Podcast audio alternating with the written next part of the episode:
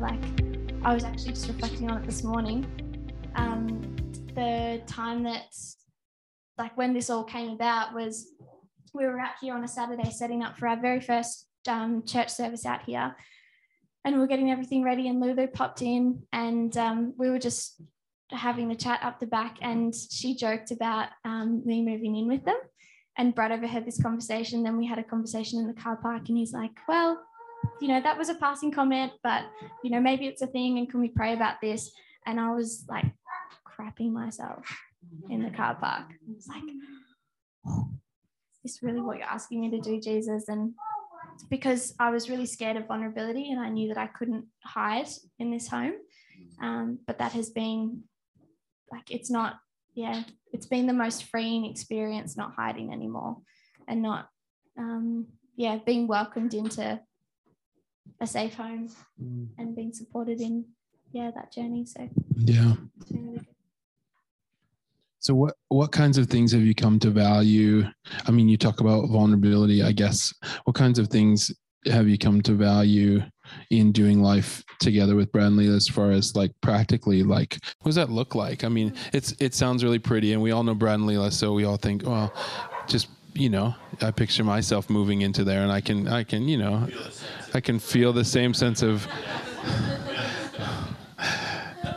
No, but I mean, you painted a lovely picture. Like, I mean, it could be quite lovely. Like the idea, right? Like move into a nice home and and hang out with the, these lovely people. But what I mean, practically, what are the things that lead you? Obviously, you're talking about that being also a difficult journey at times. Uh, what would you say is is difficult about that, or can you help us understand the the practical nature of that experience? Or what does it look like to be vulnerable. Yeah. Well, what does that mean? Like.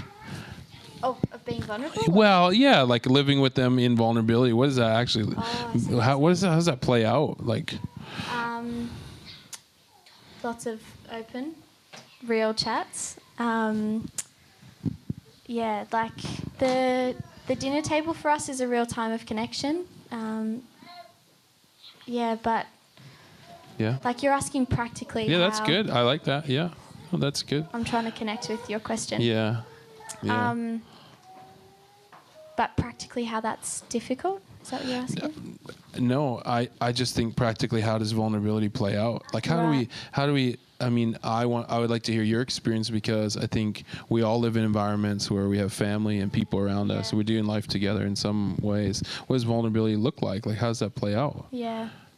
Um, I think it's a two way street. Like me, my experience of vulnerability in this Right. home um, is welcomed because Brad and Lulu too share that with me. Right. Like, you know, when I come home from work and I've had a hard day, it's like rather than just smiling and pushing through it and expecting that, you know, it's just all okay. That lasted for how long? Like a, a, Oh, a month or a week or You- so? yeah. you come home, oh, I'm fine, I'm good. Yeah, it's, everything's great. And it's like, so how was your day? um, Yeah. yeah, but I, yeah, it's a two-way street, and and it requires me being aware of myself and responsible for how I'm feeling. Like I walk into a room, and because I'm a highly sensitive person, it's like, okay, so this is what I'm feeling. I've learnt more in the last few months. Connecting with how I feel is actually going to help others connect with me, and understanding where others are at actually creates a real safe environment for us to do life together in. So it looks like being aware of myself and where I'm at, and also trusting that somebody else is going to communicate where they're at, and not expecting that I need to fix your problems. Right. Like I trust that you're going to Right. go to God with those. And yeah, I think that answers Hmm. Yeah, that's question. neat. Yeah, no, for sure. So, what would you say for you will will be different now, having had this experience, or is that is that a good leading question? I know you've done some thinking about this, so I'm I'm trying to lead you into where you you where you've already considered, but we we've had some chats together. So, but is that helpful? Like, what kinds of things are you taking away? What kinds of things will you leave with, or or what have you gained a value for that Yeah. that won't ever leave? I mean, there there are some things that you've gained a value for that will be a Hannah and the Olsons experience, right? Because it's unique to whatever this season was and whatever this is. But what are some of the things that um, you would encourage the people around you and or the things that you want to be or or leave with yeah. as you go? Yeah, good question. Um, I think just more of what I've said. Like, there's a real safety that comes in um, being honest and open and vulnerable with one another, and so that's something that I've of great value that I've gained in this season that I want to carry on in my experiences and it's interesting because I had this real fear of like, well, if I'm not living with Brad and Lulu, I'm going to lose all the wonderful things that I've discovered in this season. And it's just not the truth. Like this last week, I've been um, staying at mum and dad's by myself, and I've I feel like my experience this week and my connection with God has been such a like an encouragement because I'm standing on the foundation of my time that I've experienced living with Brad and Lulu, and I didn't lose who I was. In fact, I, you know, flourished in who God's made me to be, and I loved spending time with Him. And there was a real desire for that this week, and there was a real passion to act like myself and be who I was, and you know, like all these things. And I was really scared of losing that in moving out whenever that happens. I mean, they might be stuck with me forever and ever. I have offered to be the au pair forever. Okay. But, um, yeah, so something of value that I would love to carry out in the homes that I live in and the spaces and places that I get to do life with other people is that I want to be a really safe person because in having safe people in my world, it's given me the freedom to embrace more fully who I am and discover more fully who I am. So, awesome. I want that, I want that for others. That's a good thought. Yeah, it's cool.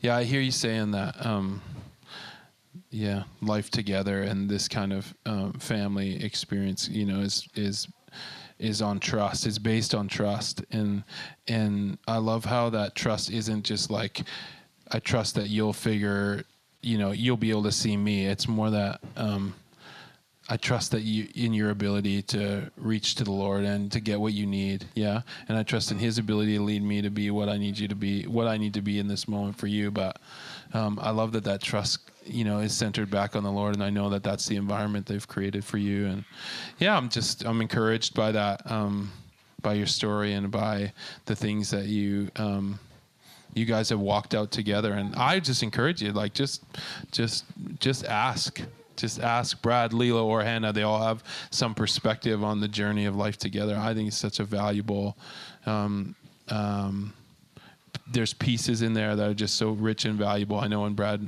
and I share about them, they just it's such an encouragement to um, to me to that um, there would be a uh, this picture of vulnerability, and it really leads me to want to be that for people, and also to create that in my own home for my own kids and for the people around me. So I think it's beautiful. Did you have any other thoughts or things you've been thinking about? Any other major themes? Um, I didn't want to cut you. Plenty, I'm sure. I'm sure. No. Um, yeah, like you touched on it before, but this it does paint a very beautiful picture, and it is that. Like I've loved my time living with Brad and Lulu, but living with people and doing community can be really messy and challenging at times too. And so the greatest gift to me has been that my intimacy with Jesus has grown in this season and that I can come to him with anything and everything and trust that he's going to show me my part in this and he's going to help me communicate with others where I'm at and what I feel and yeah, and that's a journey. But it's not always fairy tales and rainbows, but it also is that too. Like and that's just all part of life and yeah, that's part yeah. of doing life in community and with others is that, you know, there are challenging parts of it, but there are really sometimes my most challenging moments have actually been the most joyful experiences and are stories that I get to tell other people, and they're moments where I can think of and reflect on and go, I was really glad to be with these people mm. in these really hard moments. Mm. And I was really glad to have these experiences, even though they felt hard, even though they felt hurtful, even though it stretched me as a person, because ultimately they're experiences that are the making of me. And yeah. it, it makes, it's a really safe place to practice challenging encounters in relationship and come out on the other side Yeah. still loving one another and loving sharing life together. Mm. So, Yeah. yeah. Oh, I so so appreciate it. Yeah. Thanks. Thanks for sharing that. Yeah. Yeah. Cool. Well, I appreciate the stories. And again, I I um yeah, I would encourage you to grill Hannah and and Leela and Brad on the on the to to glean some more, yeah, of the depths of that. Oh yes, afterwards, afterwards, yes. All right, yeah. I think we're gonna let the kids go because um, I know this was this was tough.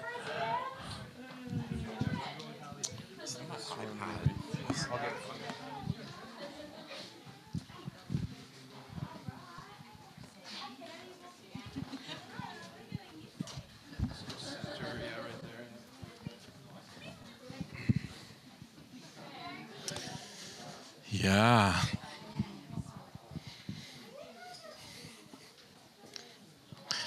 Well, thanks, Hannah. It's good to hear. It's good to get a bit of a home update at church. That's nice.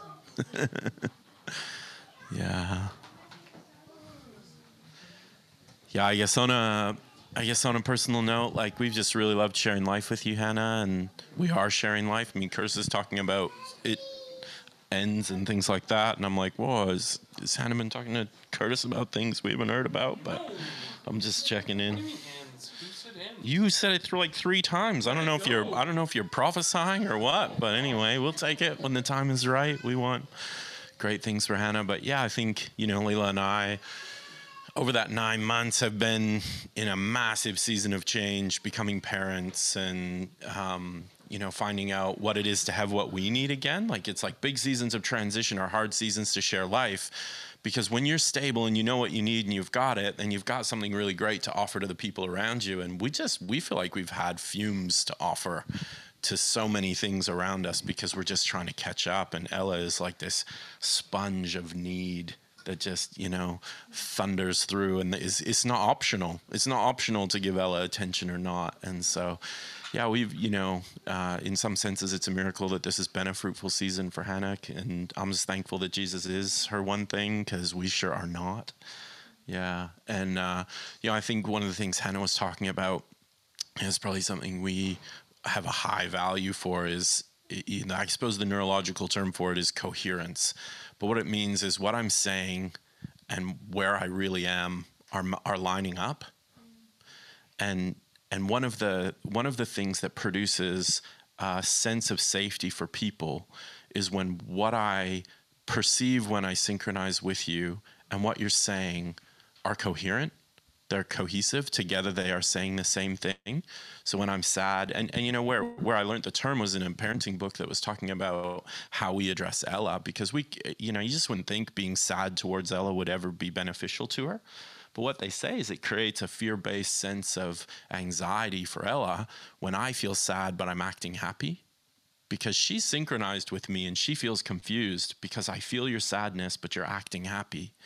And it caused me to think a lot about you know being a safe person is isn't about always being happy or always being up or always being okay or always having something wonderful to offer being a safe person is actually just about being honest and vulnerable and being coherent with where i am and being okay with that and not expecting everybody around me to fix it or mm-hmm. resolve it or blame for it or do something about it taking responsibility and being real with where i'm at and letting that be okay and being coherent in that. So when i come home and i'm sad i don't say to hannah i've had a great day. I say i'm a bit sad i'm a bit down i'm having a tough day i'm pretty tired. And you know over the last six months she's probably had a lot more of that than she has hey, do you want to go do something awesome and fun because I feel really up and awesome? And I mean, we're a bit melancholy people anyway, but it's, uh, yeah, I think, you know, it's a wonderful thing to share life with people who accept you wherever you are. And, you know, I think that's a desirable space to be and to do life. And, you know, Leela came up to me yesterday. Ella went down for a nap. I was sitting out on the deck. I was supposed to be putting some thoughts together for today. I was scrolling Facebook and she goes, What are you doing? I was like, Oh, I'm looking at Facebook. And she's like, Can I talk to you for a minute? And she sat down beside me and she said, uh, She said, I think we're really getting taken out by the negative at the moment in our life. She's like, It's just like on a fire hose in our thinking. And she's like, I just feel it. Like she said, I had a shower this morning while you and Ella were out getting groceries. And she's like, it took me 10 minutes to stop the force of negative thoughts. Just, and she's like, it's nothing, but it's anything. And she was sitting down to address this. And she's going, I think you're there too, Brad. Like, I think we're amplifying this for each other and ministering negativity to one another in our own mindsets. And as I stopped and I thought about it, you know, and you could think, oh gosh, that's a really hard conversation, and just leave the guy alone and let him scroll Facebook and look out at the, the sun. But you know, because it gave me such permission to be where I was, it helped me start to see things that I was experiencing and things that I was feeling and things that I'd been fighting for. And Leela and I tend to fight at different times for something, and that can be difficult because it's like, oh, I'm gonna take some take some ground in a positive thinking, and then you come home to the ministry of negative thoughts, and it's like, mm, because we affect each other. But what I know is when Leela and I step into something together, that's a pretty unstoppable force. And so it got lighter as our conversation went on and it got more life giving and it was like yeah there's something we can do about this and we're not stuck. And actually this isn't even a thing. This is stuff that is nothing things you know and it's like what does it look like to reemphasize what we're amplifying? And yeah i think i think you know we have an opportunity uh, as we do life together and as our lives affect each other you know that feels like a really threatening thing sometimes. Oh but you know whatever curtis does you know man, that's going to affect me. And I think we can get really caught in the scary side of things. And even with Hannah moving into our house, like there were thoughts of that for Leela and I, like, oh, this is vulnerable and our life is exposed and there is nowhere to hide from Hannah because our home is, you know, I- exposed in every sense. And oh, what's that going to mean? And how's that, you know, and I think all these things ask of us a greater maturity and a greater security. And, you know, I think the kingdom of God is made for people who would join their lives one to another, whatever that looks like you know, if that's business, if that's friendship, if that's uh, ventures, if that's uh, living situations, if that's just coming together to worship, if that's you know being involved in work God calls us to that takes us out into spaces and places, whatever it might be.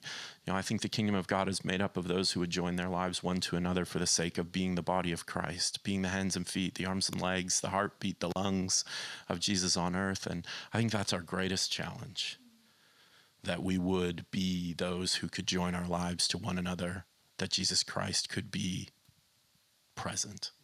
Yeah, and I am uh, in no way uh, a resolved practitioner, uh, but a, a student desiring Jesus to help me mature and be. And I'm so challenged, even in this very week, uh, by a whole host of things that have been shared with me from a few angles that have me asking questions around my own perspective. And so I'm just grateful. And it's a little bit of what we'll talk about this morning. But before we, I'm not quite sure where to jump in here because I'm sort of halfway onto a truth thought. Maybe I'll do that and then we'll, and then I'll loop back around. We got our church, yeah, we did the National Church Life Survey a few weeks ago. Thanks for doing that. And uh, we got our results back and there's some really encouraging and interesting things. So I want to share some of that together. But um, I had a I had a true thought to share this morning that I thought we could just chew on for a minute. Um,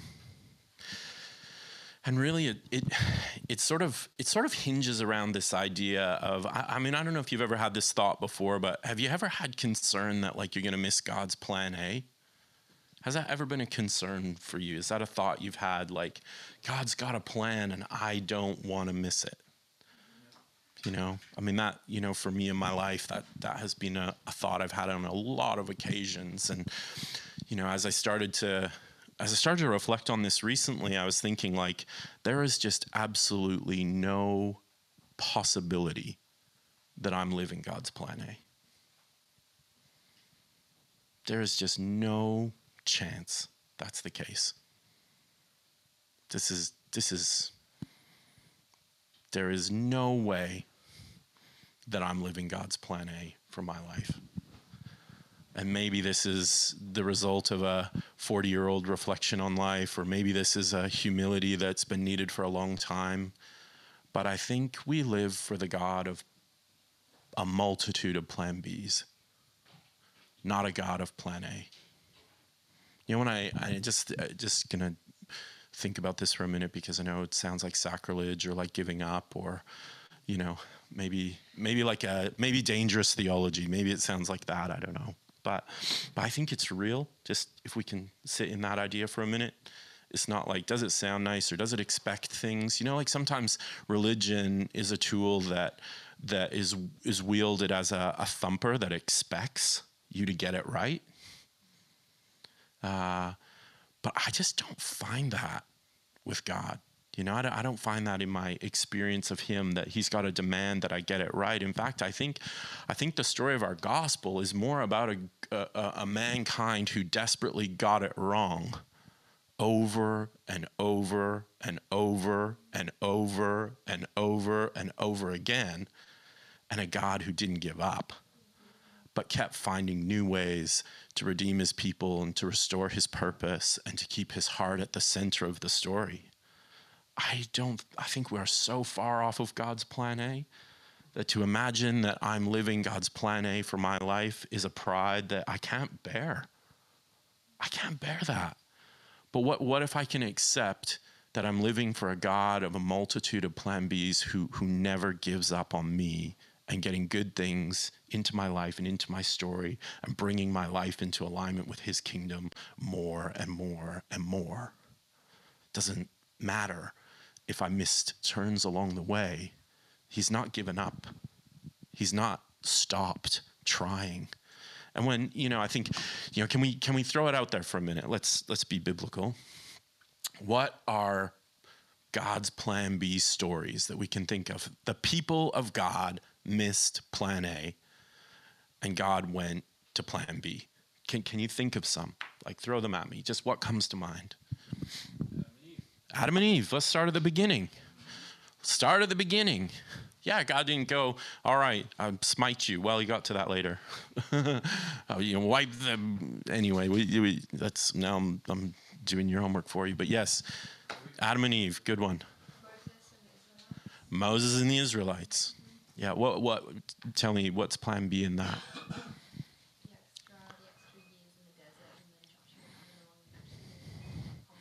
Yep.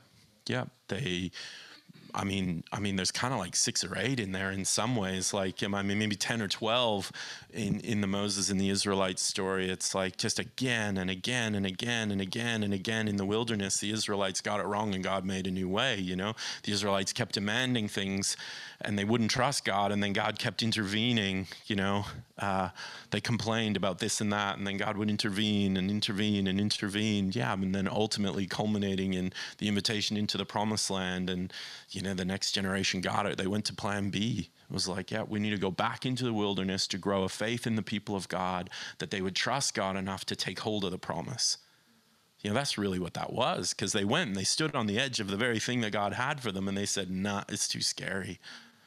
And God went, Well, we'll go and we'll grow faith in the next generation to take hold of that promise. Plan B. Yeah. Great. Great example. What else? Peter denying Jesus, sure. Yeah. Yeah. Peter said, Oh, I don't even know him. But this is the rock that he's going to build the church on. Yeah, sure. It's good.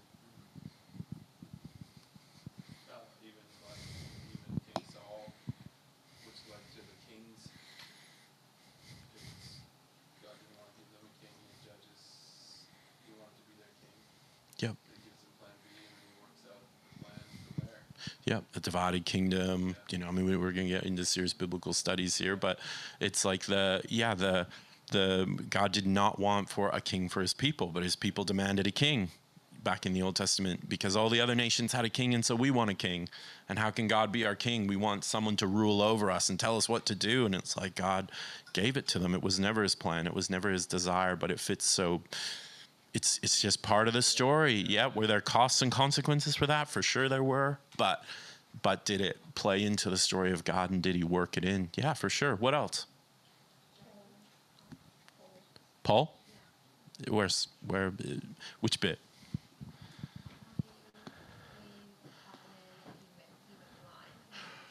Right. So Paul's life story, like he had a passion and he had a purpose and it was to persecute Christians and he was not living God's plan A for his destiny in his life, but God rescued him and said, "Hey, yep, I want this." Yeah, That's good. Someone else, I heard another one. Jonah. Great one. Yeah. Yeah. Yeah. Some of that's God's persistence to hold to his plan. You know, it's like the determination of God. You know, some, sometimes we can take too much responsibility in our need to make happen the plans of God. You know, and kind of both of those stories are pictures of a powerful God who, you know, kind of kind of like the Proverbs 1921 verse that says, you know, many are the plans in a man's heart, but the Lord's purpose will stand. You know and i think sometimes i can put so much on my own need to have the plan in the mind of, of christ and accomplish it. And he's saying well you're going to have a ton of plans. Jonah had some big plans but the purpose of god for his life stood you know and it's like paul had some big plans in his mind but the purpose of God for the life of Paul stood in the end. You know, this is a powerful God who can accomplish great things. And, you know, we talk about the fact here that, you know, we treat God like he gets his way, but the truth is he gives us his our way. You know, that's love. Love doesn't demand its own way. But there are times where God gets pretty determined that there's something he's got for you and he wants to see it happen. And I don't want to limit that place of God in my life either. You know, come on, swallow me up by a fish if that's what's necessary. You know, it's, uh, and what permission did Jonah and Paul give God in the process that let him accomplish what he did? All right, what else? There's a few more. Jacob, talk me through it.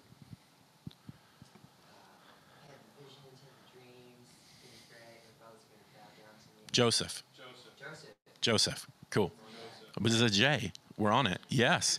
Yes, he yes, he rose up in a pride that said, you know, he misinterpreted some of the plans and purposes of God and they fell on bad soil and it came home to roost.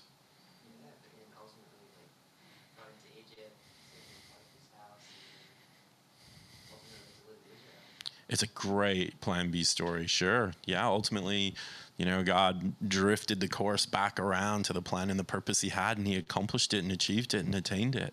Yeah, that's a great one. Mm. Any others? Yeah. That God had said, sacrifice your son. Yeah. Yeah. And then made another way. Yeah, I like that one. Another one over here. Lazarus. Yeah. Yeah. What about Jesus? He's kind of the ultimate plan B, right? I mean, Jesus wouldn't have been necessary if it wasn't for the garden. Do You know?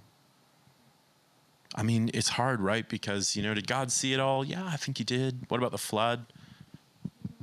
You know, I don't know if it was this plan A to, it says he got upset because of what the people had become and what the world had become. And so he gave it a reset, like Noah and his family. Yeah. Yeah was that a plan B? I mean, God just keeps trying to work his heart for his people through in this story, doesn't he? You know, and it's almost like, is it safe to say it's a plan B? You know, I mean, when we start calling Jesus plan B, you know, we, we get into some debates around that. Uh, you know, because, well, didn't God see and wasn't this always the plan and wasn't always this, this the story? And, well, well, if that's the case, then God factored in my failure before time began right? If Jesus was always the plan, and that's just God's plan A, then his plan was never that I would get it right. So either Jesus is a big plan B or God planned for my failure. And either way, I can stop trying to get plan A and I can relax into a relationship that goes, there's room for you to get it wrong. There's room for you to miss it. There's room for you to say no. There's room for it to be too much. And that still fit into God's story. Because I think sometimes we can look at each other's lives or we can look at our own life. Both. Both happen. And we can go, if you don't get it right, what's it going to mean? Yeah, I don't know. I don't know if you feel that for people around you sometimes. It's like, oh man, I don't think you're choosing the God thing right now. That's not God's plan A for your life. That's not God's plan A for your story. And it's like we can start trying to push people towards things that, but it's like maybe that's just unnecessary. You know, I mean, I mean, let's take a look at a verse. Uh, without dragging this out. Romans chapter 8, verse 28. You, you, you're going to know this passage predominantly. We will know this passage. But it says, and we know with great confidence that God, who is deeply concerned about us, causes all things to work together as a plan for good for those who love God, to those who are called according to his plan and purpose. I mean, it's, a bit hard to to truly believe that's the case. Do, do you think? All things can serve good in the hands of our God. Even my failings, even my missteps, even my mess ups, even my refusal of his plan A. Is that, are we taking it too far? Is it maybe most things or, you know, you know, what is useful in the hands of my God to accomplish his purpose in the life of those who are called? What is useful to him? What does he need from me? What can he work with? What are the bricks that he builds with? What are the things that help him? You know, I think we put ourselves under a lot of pressure to get it right and do it right and make it right and accomplish it and get this plan sorted and make sure we've got it. And it's like maybe we maybe we need to take a deep breath. And I know I know this can feel dangerous. I know this can feel like, but what are people to do with that permission? If you actually believe that God's going to use all things for good, what what where does that stop? Where are the boundaries of that? You know, and I, I think, you know, if, if we continue to focus on religion, we're going to continue to firm up those boundaries and make them clear and say most things are for good, but not that. God can't use that. That won't be good. You know, but I think I think we have scriptural examples for this too in 1 Peter 2:16. Paul says live as free people. I think what we're talking about this morning is living free in the plan of God. Living free in the plan of God. And, and he says, live as free people. But do not use your freedom as a cover or a pretext for evil, but just use it and live as bond servants of God. You know, it's like, I don't know, I, I, I don't know about you, but I'm not sure God wants it if it isn't coming free you know, if if the effort that I'm living under is because I don't believe all things are useful to God and because I believe actually it's on me to create good things that God can use. Because the, the passage in Romans is basically saying all things can work together for good. When when when you put God in control and you put the things in his hands, when you put your failings and your missteps and your when you put that in his hands, he'll build with it, he'll use it, he'll turn that for good. He can use all that for good in your story. And you look back on the story and you go, Isn't that who God is? Isn't this the God of the plan B? Isn't this the God who goes, Your failings are useful to me? I'll write it into the story and I'll make it powerful and I'll use it? Haven't we just covered some of that? So, why don't we live in the reality of that today? And why is that too scary for us to accept? That actually this God is so good that even my missteps can be useful to him building out the thing that he's going to need to build out. When I'm living with a heart that says I'm free, but I'm not trying to cover up, I'm not trying to use this freedom. Like, are we people who desire to use our freedom in God to do whatever we want? No, we want him to have our lives somewhere within us is a desire that these lives would serve God and His story and the things that are taking place. And if we believe that and go in your freedom, just just use it to serve that to the best of your ability. But don't worry about getting it all right because in, in this place of God, would you take my life and would you would you have it? He's going to build with all the good stuff and all the bad stuff. I mean, I sort of played this story out and you know, when we start to enter into these draw these lines that are a little bit false of what's useful or not useful to God, we start to count some things in and some things out. And I mean, God said to me, and I've shared this before, and I'll, I'll share it again because it's inherent within the scriptures that we're talking about today. Um, you know, God said to me, Brad, it's not so much about whether something's true or untrue. You know, because people were saying a lot of things at this point in time. And it was like, it doesn't matter if it's true or untrue. Just put it in my hands and I'll build with it. And then he started to talk to me about this. He said, Brad, you know, the enemy loves to use true things. It's not like truth in and of itself has the power to accomplish the plans of God. Because truth ends up in the hands of the enemy and he uses truth for destruction. But then the converse is true. You put untrue things in the hands of God and he'll use them to build his kingdom. Isn't that the story of Jesus?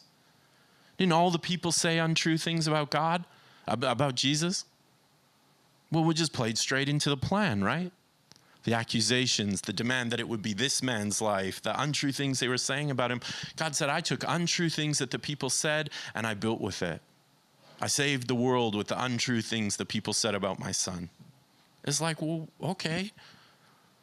So your plan can include the untrue things that are said. Oh, for sure, that's useful to me.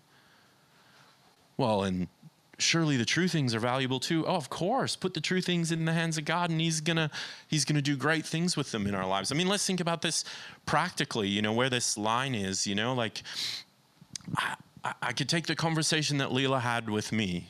She was bringing truth to the table. We're too focused on the negative in our daily life right now. She brought that to the table. Okay, you put that in the hands of the enemy, and what's he going to do with that true thing? Layla's going to come making an accusation. She's going to come and blame me. There's going to be no compassion. There's going to be no love. She's going to be telling me I'm the problem. She's going to be saying, you know, you're hauling our family down into the dumps because of all this negative thinking. And the truth of the matter is, she's got a true thing that she passed into the hands of the enemy. And now we're ministering death and darkness into our family from a true place, right? Okay, so then you take that true thing, that same true thing, put it in the hands of Jesus. You come in a sense of love and you're fighting to pull us up out of a hole. You're standing in it together. It doesn't have all that on it. And it's like, wow, this is life giving. This is correcting. This is helping. Do you know what I mean? Like, I think sometimes we get too focused on have I got it right or have I got it wrong? Well, let it, let it go and go. Is it in God's hands? Whose hand is this in? Who's building here? Because true or untrue, good or evil, right or wrong, put it in the hands of God and He's that good, He'll build with it. It doesn't matter if you failed yesterday. Put it in the hands of Jesus and He's going to build it into the story. It doesn't matter if the person beside you is the that you're most committed to. It doesn't matter when Leela's going through a derelict season where she's not serving God and she doesn't listen to him and she doesn't care. It's like, yes, okay. Uh, my job isn't to fix that. My job is to keep putting that in the hands of God and believe that He's going to build with it. It's like, you know, what a grace that comes when we recognize that we serve the God of plan Bs over and over and over again. You know, and as a community of people who believe we hear the voice of God who leads us and who guides us and who directs us, we can come with so much fear to that. I've got to get it right. I've got to get it right because it's on me to get it right. You know what? You're there. You're asking. You've already got a heart that God would have your life. Now, can I just be honest? You're going to mess it up you're going to mess that up. You're going to hear your own heart. You're going to do what you want. You're not going to get it 100% right. I am so far off of God's plan A in listening to Him. It's, it's just, just no way. There is no way. There is no human who is perfectly listening to the perspective of God and living it out. It's not happening. But man, to the best of our abilities, are we bringing our life before Him? Even that you're there asking Him, isn't, isn't that a start? You know, let's put it in his hands. Let him, you know, it didn't go the way I thought. It didn't play out how I thought. I got it wrong. Oh man, that must have been me. Put it in his hands. He'll build with it for the future. He'll grow your sense of him. Hey, somebody else is hearing something different than me. I don't know what to do with that. Put it in the hands of Jesus. He's going to build with it. This isn't all about have I got it all right? Did I get it all right? We got a God who's going to work with our failings and our, our fallings and is going to keep building that into our story. You know, and that's for me as an individual, that's for us as a, a community, and that's for the people of God broadly. You know, do we believe it's true? I don't know. I think we need permission to go, God, you're bigger than my ability to stuff this up. And to the best of my ability, I want to hear you. I want to follow you. I want to get it right. I don't want to make mistakes. I need your wisdom. I need your help. But I'm also going to come in humility and recognize I'm never capable of living your plan A. because I'd be the I'd be the first, except for Jesus. You know, we got him. But but that can't stop us reaching, right? Because we're going to use our freedom to let our lives be bond servants to God. So we're not going to give up. We're not just going to go, oh, it doesn't matter then. We're not going to use our freedom just to be careless. No, we're going to use our freedom to lean our lives into a God who can take it all and build for good with even my faults and failings and my missteps and my faithless response to his invitation even my faithless response to the invitation to God can be useful when I leave it in His hands and let Him keep working in my life. I'm doing the best I can to follow after God, and I don't know that He's asking more of me than that. And I think He factored in my failure to His story, and it's why I need Jesus. Because I will not accomplish my salvation on my strength to get it right and live God's plan A. That's why Jesus came That's why I need him. Because he is righteousness, and I'm not. And I think when I start to accept the reality of that, I've already got his plan A. That he'd come, he'd save me, he'd restore me, he'd renew me, and he'd give me this life that I could grow in a relationship with him and explore its reality imperfectly. Yeah. Hey, let's let's break there because I feel like I could just, you know, let's we'll, we'll we'll let's chew into this a little bit together in groups of three or four and just go you know, where does this sit for us? Or what do we think about it? What's dangerous about it? What's empowering about it? How does this serve Jesus' place in our life? Or where does this give us permission to be where we are and to need what we need? And we just jump into groups and chat about it. I'll maybe jump on Zoom and yeah. Yeah. Any thoughts on this? Is it how's it how's it sitting? How's this thought train sitting or this consideration? Yeah, it feels like it swims upstream a little bit, doesn't it? Maybe with what we focus on or what we think about or what we hear most about or yeah, it feels like yeah. I, think it feels um, dangerous, um, but terribly freeing when you consider. it. I like I like it because it's. I, I think there is a tension. I think you highlighted it around, um, you know, God's plan A. Either either he's working out his plan A and he just accounting for our failures, or we call it a plan B. It's a bit semantics. It doesn't really matter. What's freeing about it is that he builds with things that are broken and he builds with me and, and for me one of the reflections is just that like I can see in the way that I require this of other people or my family, in the reflection from my wife, let's just Yeah. say that's a poignant example. Yeah. Um, Whether this still exists in me, because I call her to act in a certain way or demand that she live a certain way, um, Yeah. and um, and so you should, right? right, and then I live under that same judgment. Like I now I have to get it right as well, and so when I don't, then I live under the same judgment that I put I don't on know about the second bit, but I don't mind the first bit. Yeah, right. and that's the. I mean, I guess judge you unless you be ju- judged not unless I you be judged. so. I suppose that's where that comes from. Is like I live under that same judgment. So to to remove that and to say God Yeah. builds with messy things, and I trust you. It's almost the Hannah conversation, but I trust you. You you trust me to get it from Him who is most trustworthy. Yeah. Um, Yeah. Then that's a terribly freeing environment to be in, and one that Yeah. For some reason is landing yeah beautifully today brad you did a great job Everybody gets the chance to choose the teacher of all things.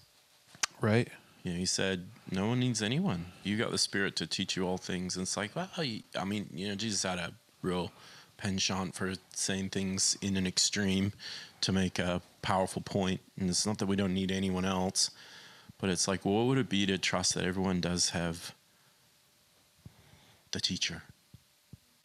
And if we're not choosing the teacher, I don't need somebody else to jam him down my throat. I've got him and it's it's mine. You know the story that challenges me most in this when I think about it on the home front. I was sharing it with Greg and Lisa, and and you can road test it in your own thinking and draw your own conclusions around it. But is the story of the prodigal son? right You know, we all love the end of the story, but when I think about being a father to a child and releasing an inheritance to a road that surely the dad knew led nowhere, right you know i mean i mean it's how god is with us and something about freedom ministers more powerfully than control. But man it's hard to partner with it. You know because when i think about that am i going to be a dad who stands there holds the inheritance of my child in in my hands and they're demanding it and know that you're going to go and waste this you're going to blow this and it's not going to be this is a dead end road and you're going to come to the end of something? Will i empower that freedom with what's mine and will I give it so that they can go and find their own road and trust that God will build with whatever they discover at the end of that road. And you know, you look at how that story ends and you go, you know, that's a great plan B story because what's released in identity and the powerful picture of returning and, and the disposition of the father, not to say I told you so and now you can earn it back or now you can prove it, but just to go, well, I'm just gonna let you come back to who you always were. I'm just grateful you're here. I mean, that's that's who our God is to us.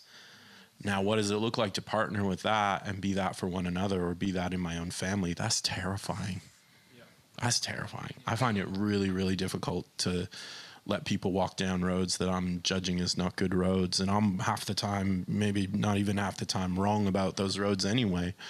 You know, who am I to decide? I haven't got enough trouble deciding for my own life. Who am I to decide for your life? Please don't ask me to decide for your life because I'm destroying my own and successfully. So, no, not it's, but you know what I mean? Like, what does it look like to give each other freedom and trust that God's going to bring good things about in our stories and He can work with, you know, the biggest bits? Anyway, not to do a repreach, but I feel like that story really sits in this pocket.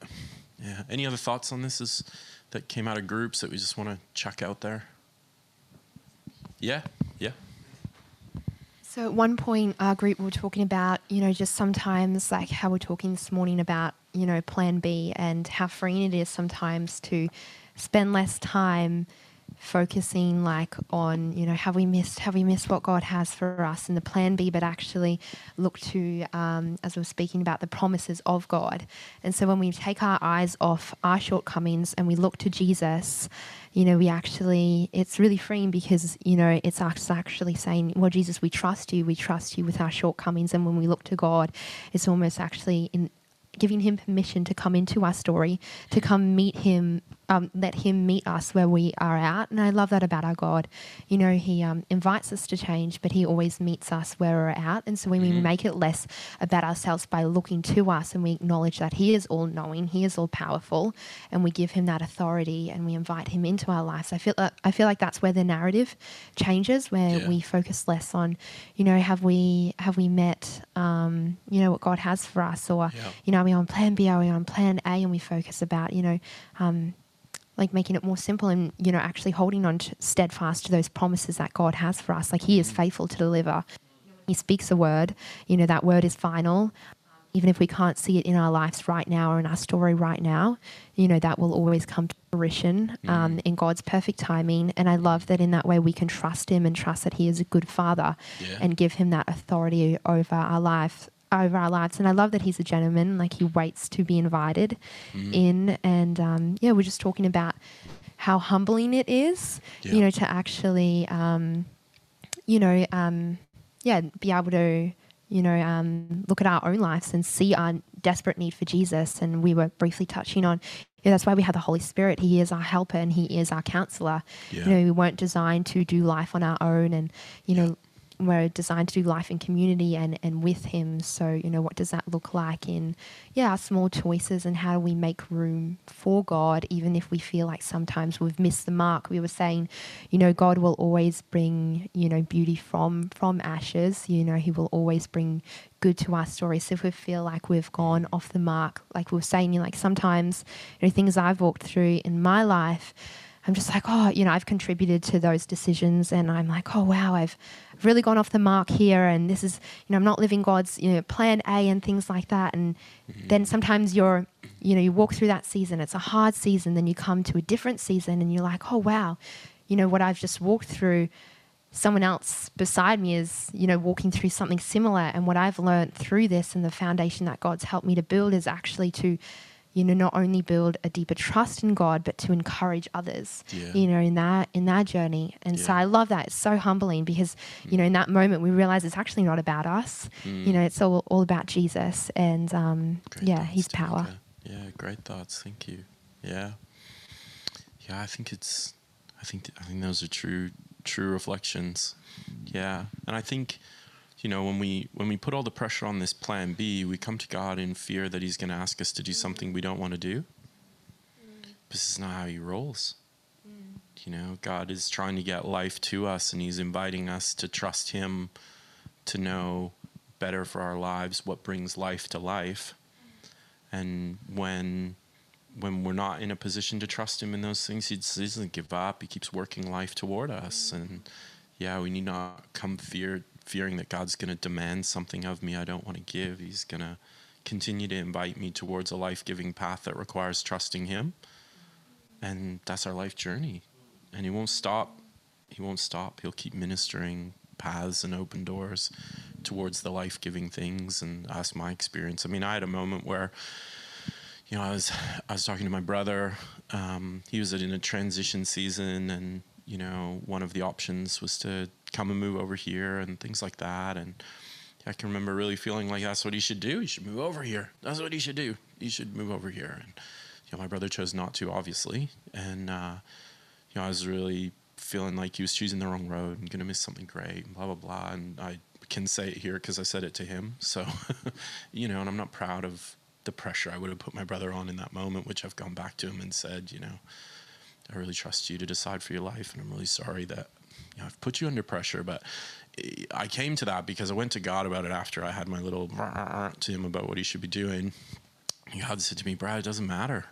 I said, What do you mean it doesn't matter?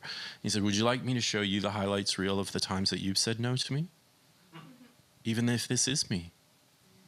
Would you like me to show you the highlights reel of the moments where you've said no? And I was like, Oh, no, I don't want to see that. I don't want to see that. And I'm sorry that I thought I was better than that because I'm not. You know, I'm not. There are things I'm saying no to God in, even still today, knowingly or unknowingly, you know. And so, yeah, anyway, I think it is a humbling truth. I think it's that for me, for sure. But it's it's no less a passionate pursuit.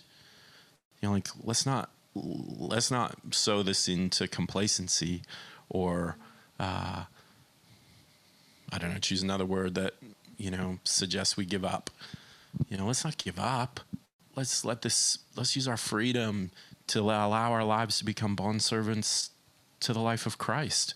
Let's continue to allow freedom to serve that, not to serve complacency or not to serve, uh, it's too hard, so we might as well give up anyway. It's like, no, it's not too hard. It's actually God's going to persist and insist, and and it's uh, it's easier than what you thought and harder than what you could have ever imagined, all at the same time. Yeah. Anyway, yeah.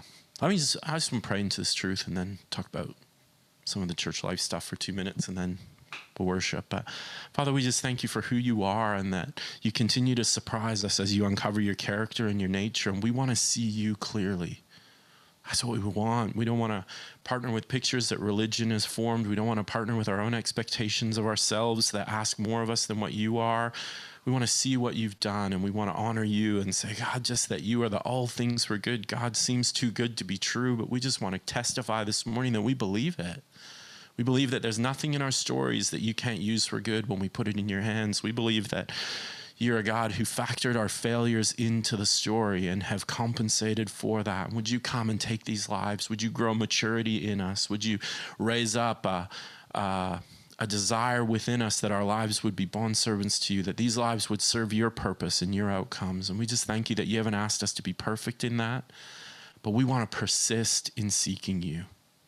Yeah, thank you that we have your voice and that we don't have to hear it perfectly to build a life upon it but that God, we do desire to hear you clearly, to follow after your footsteps, to do the things that you have designed and desired for us. We need your wisdom.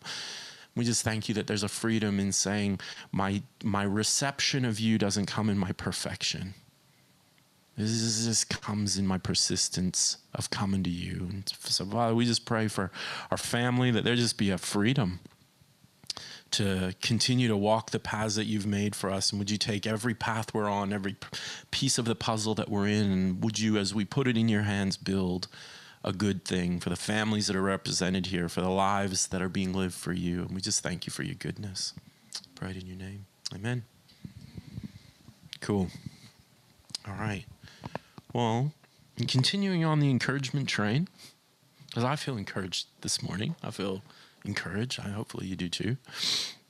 Uh, you know, we took some time to answer some questions together, and yeah, I really anticipated these results. You know, from the survey that we took and the answers we had about church, about life, about how we're doing and how we're growing, and yeah, I was you know whether whether the results were you know uh, positive or clarifying. I think either way they were going to be positive, and so some things have come back to us uh, from that. Um, I thought I'd just share a few of them with you. No, I'll just hold it. I'm okay. I think so. We'll see. I think so. Uh, yeah, I'll be all right. Um, I mean, we're not gonna we're not gonna look at it all, and it's not because I'm hiding anything from you, but it's just because there's a lot of data that came back to us. But you know, there's the snapshot they give you on the first screen. People as church value the sermons, preaching, Bible teaching, small groups, discussion groups, practical care for one another in times of need, and ministry to youth and children. What the what we want to give attention to. That's what people said they're hoping for um, to continue into the future and things to focus on. So spiritual growth, building a sense of community, encouraging people here to discover and use their gifts and worship services that are nurturing. I mean, there's no surprises there. Hey, that's who we are. These are the things we value. Um, as you keep rolling down, it tells us who we are. We're 50% men, we're 50% women. That's all pretty exciting tells us our ages and how many people are married and how many people aren't, and we sort of know that. It says 100% are frequent attenders, which they judge as monthly or more. So there you go. 100% of us attend at least once a month. Why are you laughing, Ben? Why are you laughing? 90% of you don't go anywhere else. Uh, people value most. That's we got the summary on that. Future priorities. We got the summary on that how people to relate, relate to God. This is kind of interesting. You know, these statements down here 100% of our church agree that their faith influences decisions and actions in daily life. And 100% of our church agrees that my faith in God is an important part of who I am. I think that's pretty powerful, isn't it? Yeah, I think that's a wow, that's pretty cool. You know, I'm really proud of that. I think, you know, when I when I think about that's how we would define ourselves and that's how we would all respond, I think, yeah, you know, that's that's a big part of who we are, and I'm I'm I'm proud of us in that. It says uh, 50% of us pray and read our Bible. it doesn't really say that. It says how often we do it. 50% most days, a bunch of us a few times a week, once a week occasionally. Nobody said hardly ever or never. So that's pretty cool. We're engaged in our faith. 81% of people who hang out here said they've experienced, sorry, this is over here. Uh, experienced much growth in faith in the past 12 months. So that's pretty cool. We're growing. Well, praise God for that. You know, I think that's a I think that's a big deal. Um, yeah, we we were mostly inspired and find this helpful and like the music, and are challenged to take action. That's what those numbers mean. Like kind of, you know, 95% or higher in most of those categories. This one was pretty cool. How people relate to each other. 100% have a strong sense of belonging. 100% agree that this is an inclusive church of different kinds of people, and 100% people believe that this is a friendly place. I think we can be proud of that. You know? What are you laughing, Ben? Did you not take the test? You want to change your answers? Ben's like, oh, if I knew there was going to be perfect scores, I would have fixed that up. I can, I see you. Oh shoot! Oh shoot!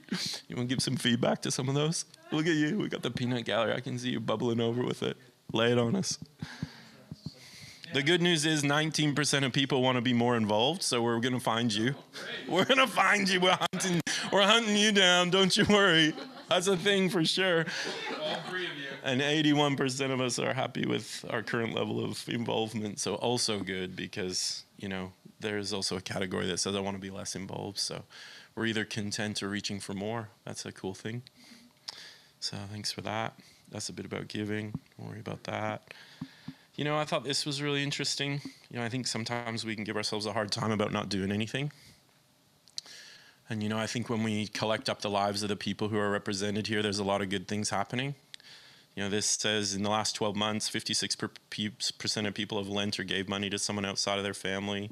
56% of people have cared for someone who is sick, helped someone through a personal crisis, given possessions to someone in need, donated money to a charitable organization, tried to stop one, someone abusing alcohol or drugs. A third of our church has done that. You know, these are good things that are fruits of living a life for Jesus. And, you know, whilst we might not all do all the good that's done under our church banner, there's good happening through the lives of the people who are who are here. 100% talk about matters of faith with members of their household. That's pretty cool. Nobody lives alone. There you go. 33% of people feel at ease talking about faith with others and look for opportunities to do so. Yeah. Half of us invited someone to church in the last year. And we think the environment, most of us think the environment's a Christian issue. Yeah. Vision. 65% of people are both aware and strongly committed to the vision and goals of the church. 55% are confident that this church can achieve its vision, goals, or directions. Well, I, I'm not sure which way I answered. I was thinking about this question. I'm going, I'm free. I might be a part of the 45% that aren't 100% confident, you know? But uh, I think they're pretty good numbers anyway. And I think we need to continue to clarify who we are and where we're headed and what we're made for. And yeah, we're gonna we're gonna keep doing that. 95% agree that this church is always ready to try something new. That's good. I think if you didn't like it, you probably wouldn't stick around. So 80% agree um, that they'd support development of new initiatives, ministry, and mission of this church. That's big buy-in. It's like if you guys, you know, 80% of us are saying, hey, if, if we're getting out there and getting on with it, we're in. And that's pretty cool. That's pretty cool. Leadership culture, clear systems, easy to get involved. 65% of people perform a leadership or ministry role. That's true. We're just, you know, and I think 35% of people just didn't understand the question. Because I see everybody pretty pretty actively involved.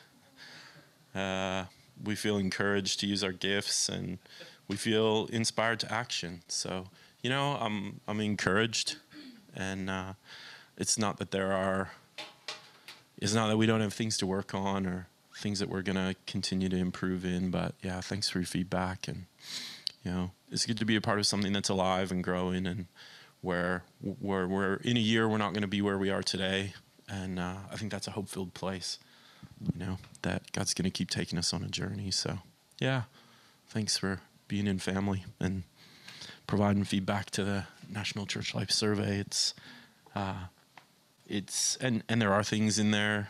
Um, you know, I didn't skip over negative bits. It was a very positive report, and you know, so thank you for remaining positive about what we share in together. And you know, I think rest assured, uh, growth areas are always open to be considered. And your thoughts and feelings on that, always interested in. So cool. All right, well, let's worship, hey.